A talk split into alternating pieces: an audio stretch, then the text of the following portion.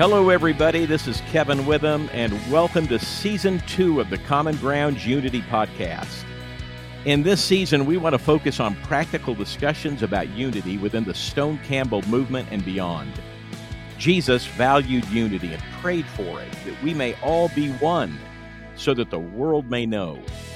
We believe unity is best achieved through relationships rather than beginning with disagreements over doctrine, practice, or ideology.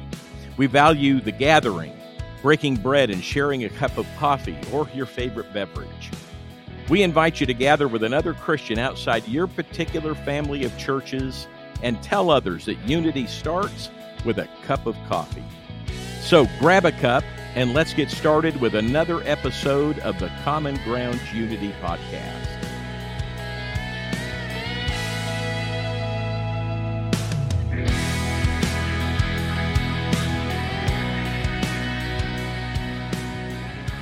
So glad to have you back with us for another uh, conversation on our Common Ground Unity podcast. If you're a new listener to us, uh, we are having conversations with people across the streams of the Stone Campbell Restoration Movement, uh, bringing thought leaders, theologians, authors, ministry folks together uh, for dialogue and hopefully uh, you've been introduced to some great folks that maybe you didn't know outside of this podcast and have acce- accessed some of their works more.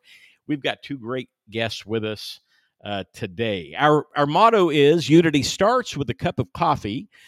We're encouraging dialogue, conversation, unity through relationship with other believers. Randy Harris is back with us today, as is Dr. Steve Kinnard. They both joined us last week, and I gave them a lengthy introduction. So I, I hope you'll listen to the first podcast. Uh, if you're tuning into this one and this is your first in this two part series on spiritual formation, hear the first as well. But we're thrilled to have them both back with us to talk about spiritual formation, which is a part of a larger series on this particular theme. So I'm going to lead us off. Gentlemen, good to have you both back with us again. Thank, thank you. In the formative years of uh, of what we now call the Stone Campbell movement, we wrestled with different perspectives about the spirit. Uh, Campbell, he was highly influenced by logic and reason, and perhaps we could say Barton Stone was more comfortable with the spirit working in ways that, frankly, many of us might be uncomfortable with today. The Cane Ridge revival uh, stands out as one example. Campbell lived longer, and, and consequently, his influence may have tipped the scales toward Uh, his perspective. And now it seems that that many are rediscovering some of what we may have lost. Could you both talk to us a little bit about the tension and our history wrestling with the spirit and the spirit's work in our lives and in our congregations? Do you guys like how we start with these easy questions for you? Just something simple. Yeah. Well, I'm not a I'm not a church historian. I'm a theologian, so I I have to sort of stay in my lane. But uh, we always want to make it simpler than it is. And it is true that Campbell was extremely influenced by sort of John Locke sort of uh, reasoning, but he did have a spirituality. And it is true that Barton Stone was more given to kind of the charismatic Pentecostal side, stuff at Cane Ridge. But if you've read him, he's an excellent thinker. So it's not like Campbell's a thinker with no spirit and, and Stone is this spiritual guy with no thinking. That's just not, you know, they, but there clearly is a different emphasis. Mm. And, um, uh, you know, despite how some of my church historian friends want to rewrite the history, Campbell won. And I, I you know, I don't, um, uh, I, am not smart enough to be able to figure out all the whys. I don't think it was just that he outlived Campbell. I think, I mean, outlived Stone. I think there are probably some other things going on there as well. But I think that it's becoming clearer and clearer. Uh, let, let, me put it the way Jamie Smith um, puts it in a different context uh, we cannot think our way out of the spiritual ills that we have now.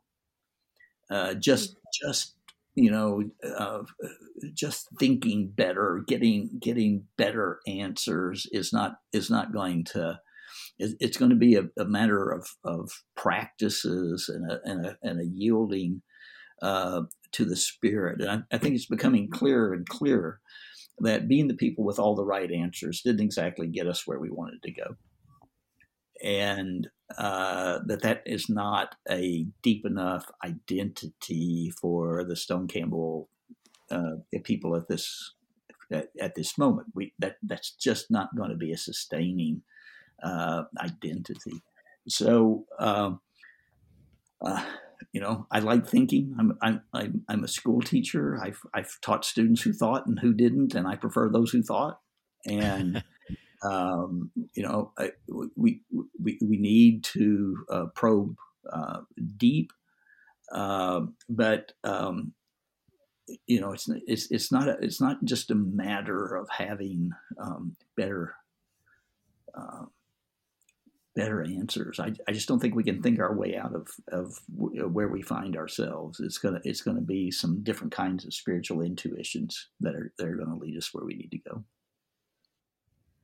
I grew up in Middle Tennessee, um, in the Church of Christ, uh, and I grew up uh, being taught that the Holy Spirit does not operate outside of any way the Word of God would operate at all.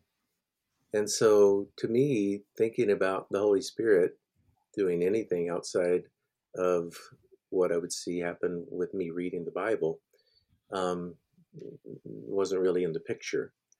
And so, when I look back on it, I think I grew up with the Father, I grew up with the Son, but I grew up with uh, almost no view of the Holy Spirit being able to work in my life in a personal way.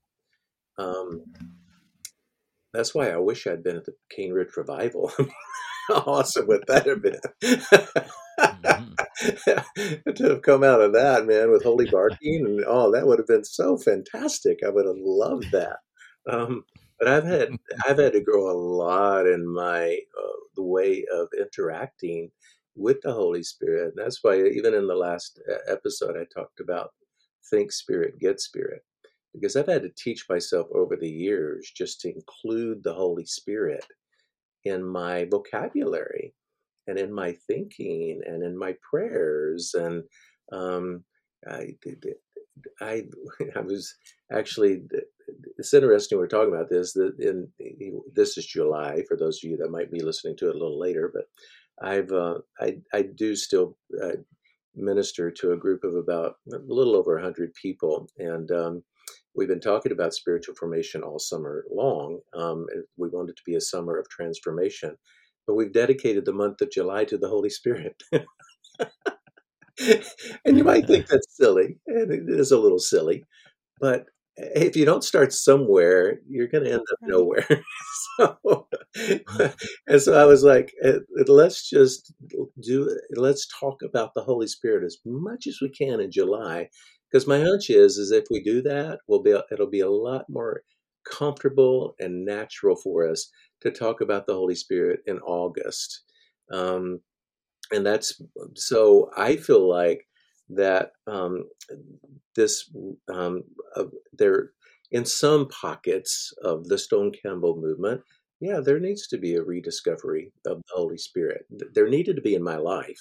I know that for sure. I can speak mm-hmm. personally that when uh, all the way through college, through Freed-Hardeman College, and the four years that I had there, the Spirit was not a part of my vocabulary, and that's the way I was trained.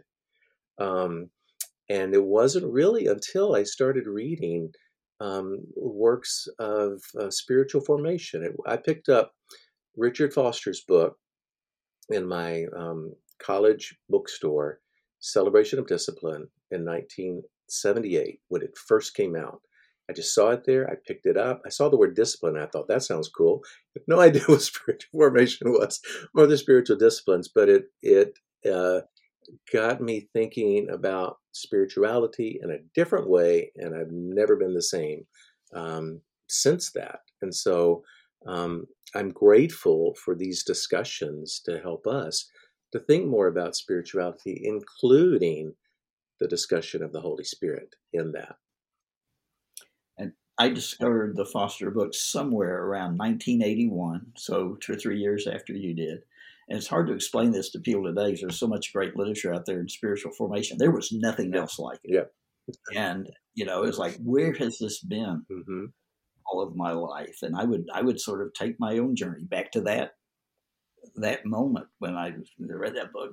Where where has this been all my life? Mm. And uh, it's, it's Well, I read that book too, but I didn't pick it up because it had the word discipline in it. Steve, I think you are a little bit of an anomaly. discipline, that looks so interesting. No, thank you. Right. Uh, And um, Jesus says, I'm the vine and you're the branches, and those who abide in me and I in them bear much fruit. Because apart from me, you can do nothing. From John 15, 5. In what ways does Jesus' teaching in John 15 relate to spiritual formation and spirituality? Do you guys have insights on how we might have misinterpreted or misunderstood Jesus' teaching in this context?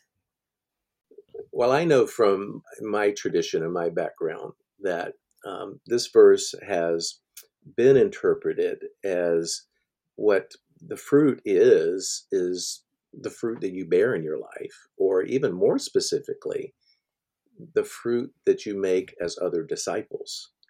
And um, I mean, I, I can remember vividly a sermon in which the the preacher said, "There is no other way to think about this. You've got to be making disciples, and that's what this verse is talking about." But I mean, when I look at this verse, I think about the fruit of the Spirit, and uh, that the Spirit's going to bear something in our community and in our lives, and we're connecting to the vine so that the Holy Spirit will um, work in our lives and produce His fruit in our lives.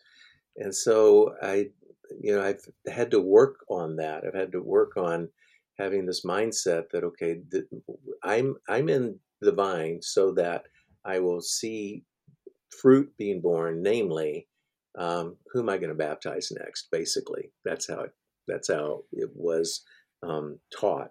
Um, versus how's my character and how am I becoming more like Jesus? And is Jesus being formed in me? Uh, and how is the Spirit working on me to become more um, spiritual and more like Christ? So, yeah. Yeah, I, th- I think paying attention to the first verb would help. You know, those who abide, and you know, you you jump to the the bearing of fruit without kind of dwelling on the abiding uh, part. That abide is truly one of the great words in the English language. I mean, the the greatest scene and the greatest novel written by an American author in the 20th century is built around the word abide and you know you have this cult movie where the most famous line is "the dude abides," it, it, um, and um, you know that that notion. Okay, what what would it mean to abide in in Jesus? What what would that look like?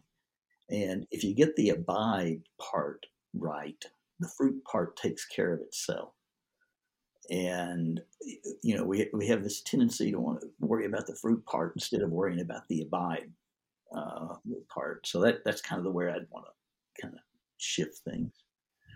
You think that's too part of like we want to focus on the fruit part because that seems like what we can control. Sure, Like you know, it's easier to count. it's Yeah. yeah. It's also a bit more measurable. Um, and that's as, far as my tradition goes, we were very much into measuring things. Um, and so you you measure the, the visitors you got out to church, and you measure the studies that you're in, you measure the uh, baptisms that you're having, um, and and yet ab- abiding in Christ. How do you measure that? you know, so that's I, it, it, it is, um, but it is the right focus for sure. The abiding. Brother Lawrence, uh, he wrote The Practice of the Presence of God.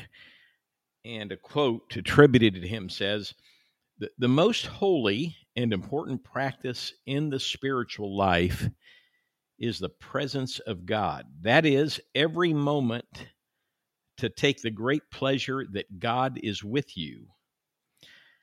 You know, this this language of practicing the presence of God, it seems uncommon in in many of our churches, and maybe it's even uncomfortable to many uh, within our tradition.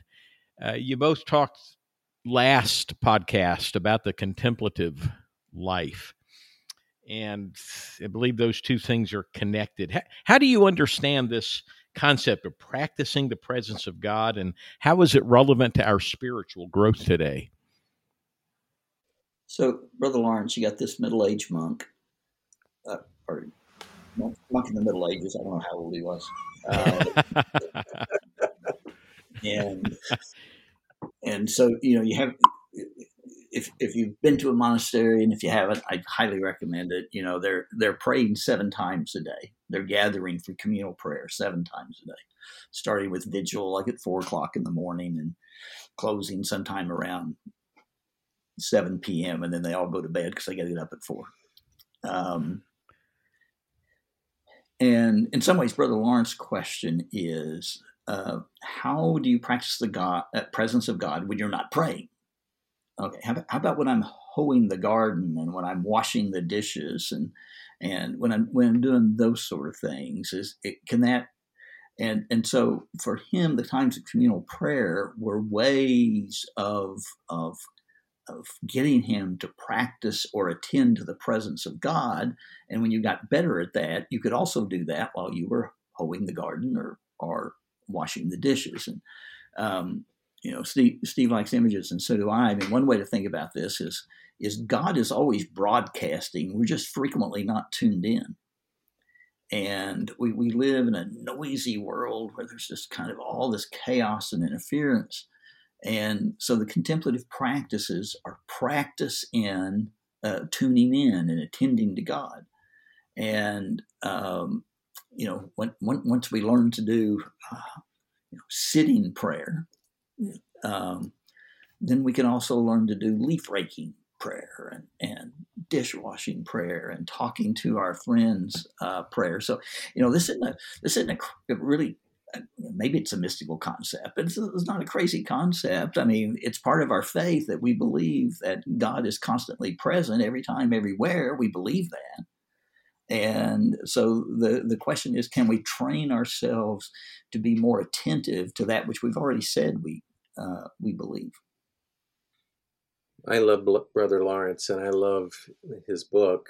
Um, and this is one of the reasons I appreciate Richard Foster and his celebration of discipline because I didn't know Brother Lawrence before I read Richard Foster's book, and I didn't know Francis Fenelon, um, and I didn't know Julian of Norwich, and I didn't i mean there was so much of the great uh, catholic spirituality that i just missed out on um, um, julian not being part of that but anyway but brother lawrence certainly fenelon was actually a heretic and, and, then it was um, revoked.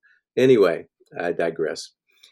The practice of the presence of god has helped me in my spiritual life as much as any other concept. I said i love images um, and just to have this image in front of me that God is with me, um, even as he said, if he's peeling potatoes, which he didn't have a grand job in the monastery. It was like he, he was he was uh, sweeping the floors, he was peeling potatoes, and so he was he was practicing while serving. Um, but he believed that God was right there with him as he was was serving. And um, this has been taken on into kind of Renovare, which is, you know, from um, Richard Foster and, and Dallas Willard into the with God life, this concept of living with God all the time. And there's an Old Testament book that really helped me as well by Samuel Terrien um, called The Elusive Presence. And in that book, he talks about the presence of God throughout all the Old Testament passages and how God is present even when it seems he's hidden. And I love that idea that because there aren't, I mean, there are times in which it's granted, right? It's hard to see God, it's hard to mm-hmm. feel his presence, it's hard to know that he's there. Um, but if we um, if we uh, stay uh, attuned, like Randy was talking about, then his presence will become known to us. Um, so this this concept, it, it really is a great concept for spiritual uh, formation and spiritual transformation. I try to keep it in front of um, my life and also in front of the people that I'm with all the time because God is present. And even the idea of Jesus being Emmanuel, God with us, ties into that. Mm-hmm. You know, some people may be concerned that focusing on spiritual formation can lead us away from the missional purpose of the church, inward rather than outward, keeping us from advancing the kingdom, living out the Great Commission, uh, those kind of things. They might argue that the church will lose its focus and won't grow. How would you guys address these concerns or, or things like this about the about focusing on spiritual formation, which I think is kind of a funny part of this question because like there's not a whole lot of focusing going on to, but but as we as hopefully we're doing more of that is it possible that making a paradigm shift will serve to advance the gospel in our present culture instead of being a threat to that? Um, i definitely feel like um, there's no threat. Um, how is abiding in jesus a threat? How is having christ formed in us a threat um, this is what spiritual formation is all about. How is becoming, how is walking according to the Spirit or setting your mind on the things of the Spirit a threat? That's we're talking about becoming more spiritual people. Um, and I would guess I would also ask, how are we doing winning the world mm-hmm. with other things? Um, I mean, you get the same question with with uh, justice. Oh, if we get too involved mm-hmm. in justice work, then that's going to take us off of the mission. But um, justice work is part of the mission. Be like just like being a spiritual person is part of the mission. Um, and so, to me, there's no dichotomy there. Um, you, you, go out and you um, help people in the world around you. They're going to be drawn to the Jesus that they see in you. Um, and so I just don't accept the dichotomy. I, I, I don't. Yeah, I think. Um, uh, I mean, I mean, human beings have a very high capacity to make a mess of things, and uh, you know, I think that's a huge understatement, Randy. We yeah, do have a huge capacity. You know, to say it to say it correctly, I would have to use foul language. I'm not sure. yeah, this is a Christian show. Keep it, keep it. Right. right. And um, we have had a way of taking God's good gifts and, and sort of mucking them up sometimes. So, I mean, it's not impossible that could happen, but there's nothing you know, endemic about it that, that would make that happen. And, you know, the, the more the way I think about it is uh, okay, right now the whole world is crazy. And I want you to think about what an evangelistic move it is to say to a crazy world, let me introduce you to a life where craziness is not necessary. Mm. Uh, where there's some relief for the anxiety mm. and just the craziness. And there have been times when contemporary churches have invited people to change their form of craziness for our form of craziness. And I'm not, I'm not sure that's progress. Uh, maybe maybe it's a little bit. Maybe some forms of craziness are less bad than others. But but but think about you know. I wish they would say about Christians of all the people in the world, they're the least anxious, most centered. You know, they're they're they're kind and open and use that for an evangelistic stance and you know so this this this life is a gift. You know it's a it's it's a gift of god in in, in jesus christ. And um, you know that might not work but i want to go back to what steve said. It's not like we're doing great you know. You, you know, uh, the, the, the church in North America is, you know, North America is rapidly becoming a mission field. I, I, you know, and it, at least statistically speaking, there is nothing that's going to be able to reverse that. Mm-hmm. Um, mm-hmm. Now, you know, who knows what the work of God is going to be here? Uh, but um, you know, uh, we need to get our identity back. You know, these these are the people that abide in Jesus, who aren't so much interested in controlling your life as inviting you to a way of life that's a little less crazy than it was, because it's centered in a loving and and gracious uh, God. You know, it's kind of we need to get our story back. I really love that. We need to get our story back. That is just perfect. Yeah, you know, you were talking, I was thinking that, like, I think sometimes the arguments that we in the church give to something, like uh, people who, when you say something about serving overseas, and they're like, well, there's people right here at home that need stuff. And then you ask them what they're doing for those people right here at home, and they're not doing anything. So it's the same with this thing of spiritual formation. Like, spiritual formation isn't this, this, and this, because we need to be about the, you know, outward great commission work. Okay, well, what are you doing about that? It seems like it becomes like a way for us to deflect so that we don't have to do like the hard work and to use what, you know, Steve loves discipline, like for us to have some discipline in our life to be able to be still, to be able to like do these things that cause us to look different than the world, which really the world right now needs something very different. And so I really love that idea of getting our story back and um and and really thinking about this in a way that that does transform the the way that that the church can be present in the world, especially when it's so crazy. Kevin, did I cut you off? You did, but that's okay. I I was uh, taking in those good things you had to say, and I'm glad you did. Um, I, I, I want to then throw something out as kind of a follow up to that. Um, you know, we we tend to. I, I think sometimes, first in church life, Randy alluded to this in our first podcast. You know, we're worker bees. We program things. We're busy, and and we like to keep keep doing.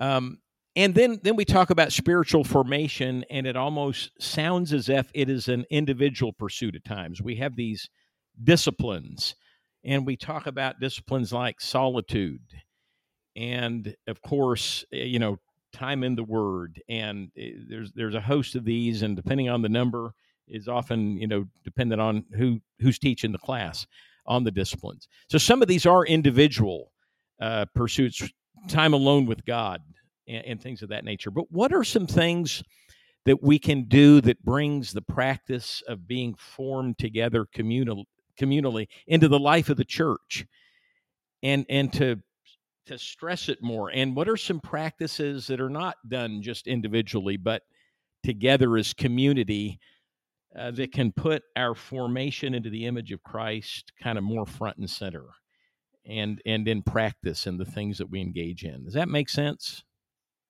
if you if you guys were both leading a church, um, what what are some things you might implement that would help us to do it better together? So here's the short answer. I think uh, prayer. Just like your students, right, yeah. you can't get it wrong if you say prayer. Uh, the spiritual disciplines are very difficult to do in community. They're impossible to do by yourself. And mm-hmm uh, th- this is a way of life that is radical enough that it requires community support and community encouragement. And even what we would think about as as more individual disciplines are going to flourish only where there is a community of, of, of people supporting that. And so that's one of the things I tried to do at ACU is I tried to create a group of, of, of guys who are going to communally support each other to live into a certain way of life. And so the, you know, the, the, the short answer is if, if I were going into churches, I would try to create covenant groups of practice and I would go with the goers uh, you can spend enormous amount of energy trying to get people to do stuff. And I would start with the people who are already who are already hungry for a life. And you know, part of the problems with small groups in churches is they never reach the level of covenant.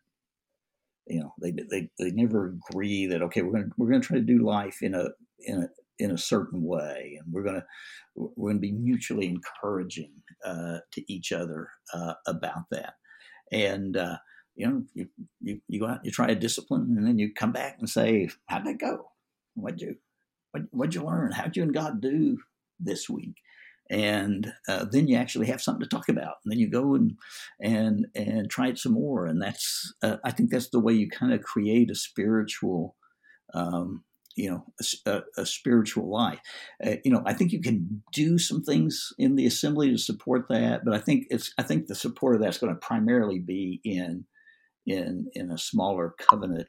Uh, um, community. And I, you know, there's there's a big difference between private and personal.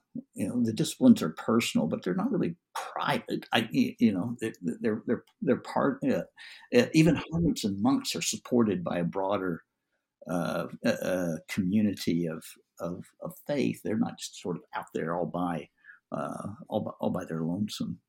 Mm. And I think what I would add to that, I mean, that's fantastic, Randy, what you just shared, the idea of covenant groups. Um, and just teaching on it, just more teaching on it, and more teaching um, on the Holy Spirit, and teaching on abiding in Jesus, and some of the themes that we've talked about in these two episodes here, these two podcasts, because um, the, the people, not everyone is familiar with this language, and not everyone is familiar with um, uh, growth, how you grow, and, and uh, what a person does to go about growth. And people are kind of, um, and, and I think in our in churches many times we're looking for a program, and we want the program to fix things instead of really looking to the Holy Spirit and, and Jesus. Um, and the, the program might fix things for a short while, but I've seen that if you're at some point it's going to burn out and you're going to look for the next program when actually jesus is is the answer. Um, jesus engaging the holy spirit and um, i think yes covenanting uh, having covenant groups in which we're working on each other. That to me is helpful. Well, that gives some good advice. I think the church leaders who are listening to this and wanting to more be, be more helpful and to have some some direction. I can't can't tell you both how much we have appreciated this conversation, and I know our listeners are going to be blessed by it. Um, is there any encouragement, any thought you'd want to leave our listeners with before we kind of wrap things up today? Before we we get away. But I noticed you offered this optional question of Are you hopeful about the next generation and why? And, uh, you know, I'm dying to answer that because the way I answer that is I'm hopeful, but I'm not optimistic. And, you know, optimism is sort of a form of mental illness. Um, you know, optimism is a failure to understand the situation. And um, the difference is optimism depends on human beings and hope depends on God. And there may not be any reason to be optimistic. But there's every reason to be hopeful. Mm-hmm. Um, you know, what's James Bryan, Smith's famous line, uh, the kingdom of God's never in trouble. You know, your congregation might be in trouble. The kingdom of God is not, is not in trouble. And uh, the, the, the world needs that kind of hopeful hopeful note. You know, optimism. Okay, that may depend on the situation, but hope depends on a God who will finish what He started. And uh, yeah, there's every reason to be hopeful. Mm, that's good. I, I love a guest, by the way, who who looks into the question bank and just asks themselves the question because that is a great question and a great answer. What a what we'd have been poorer for not hearing that. And what a great clarification. Thank you, Randy. Um, Steve, you might want to answer that question too, or or something else. Well, first off, I want to say to you and to Tina, thank you for your work. This is fantastic. And I'm just honored to be a part of this. And John as well. You guys are doing a tremendous uh, ministry and a great service here. So thank you so much for that and for allowing me to be a part of this. Um, and I, yeah, I, I am hopeful. And the main reason I'm hopeful is uh, what's the alternative? despair. Yes. you know, I, yes. I, choose not despair. I choose hope. Um, you know, Jurgen Moltmann, the great theolo- theologian of hope, uh, talks about that you connect anxiety with terror, but you connect hope and joy. And that's what I choose. And I'm constantly looking out for the hopeful people.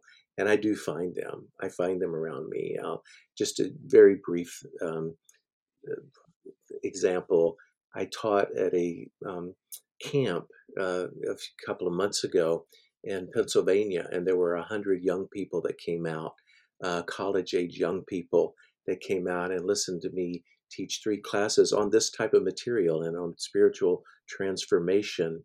And to see them sitting, and this is post-COVID. it was my first time post-COVID to sit with a group that large, um, and to see these 100 young people who came out and gave their summer away. Basically, they were there to serve other people, mostly inner city children, um, in a camp, and also to work full time as interns. Many of them unpaid interns in the ministry. And so when I got it, when I was there, I was just like, ah, I just want to stay forever. This is so hopeful. And so I choose hope and uh, therefore, yeah, I, I when I see things like that, it makes me hopeful. Well, that that's great to hear, and you know, for Tina and I, it is a blessing to us to have these conversations, and and we both hope both of you will come back at some point in the future and have more conversations with us.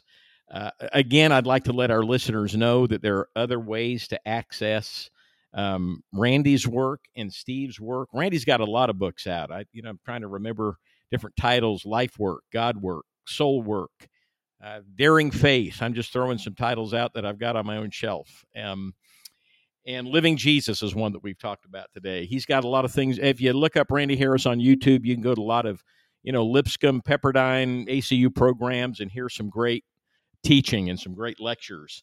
And then uh, Steve, uh, he's got his uh, blog space at stevekinnard.wordpress.com uh, and then uh, the Teleios Journal at teleiosjournal.com. So I hope you'll access some other things by these uh, great men. And again, we, we so thank you for being with us on this conversation. Uh, we our motto is unity starts with a cup of coffee. We're wanting people in the streams of our movement and beyond our movement as believers in Christ to get to know one another more. We want to help be the answer to Jesus' prayer in John 17 for unity. So here's a question we'd like to kind of wrap things up with. Tina, why don't you ask the question if you, you don't mind? Okay. So, guys, if we were able to have this conversation or similar conversation with you all at a cafe somewhere, how would you take your coffee? Steve? I would um, take a um, a mocha latte. Yep. Living on the edge okay. there, Steve. Wow. and I would take my cup empty. I don't drink. Oh. yes, I'm also not a coffee drinker. So, what do you do in the morning when you get up? What do you drink? Um, juice. okay, well, I, you know, I think, I think if we took a survey of our guests, I think we're at about fifty percent don't drink coffee. So, uh, you know, in our third season of this podcast, it may may just have to be have a cup of something of your choice. Get, go out and just get with people. Well, boy, just a delight to be with the both of you, and we thank you for your time taking several uh, podcast times of being with us, and we hope to have you back again soon. For our listeners, uh, we hope you join us again next week for another great conversation about unity. Look forward to being with you. Thank you for listening to the Common Grounds Unity podcast. Please check out commongroundsunity.org to learn more about who we are you can subscribe to the essays, join our Facebook group, or find our YouTube channel. And please check out the Gatherings page where you can connect with other unity minded Christians in your area. If you can't find a gathering in your area, we can help you start one.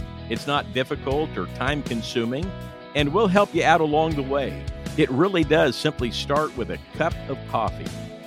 If you want to volunteer or ask questions, please email john at commongroundsunity.org. And lastly, we need your help by donating to this ministry of reconciliation. Your donation is tax deductible. Links for donating are in the show notes or on our website.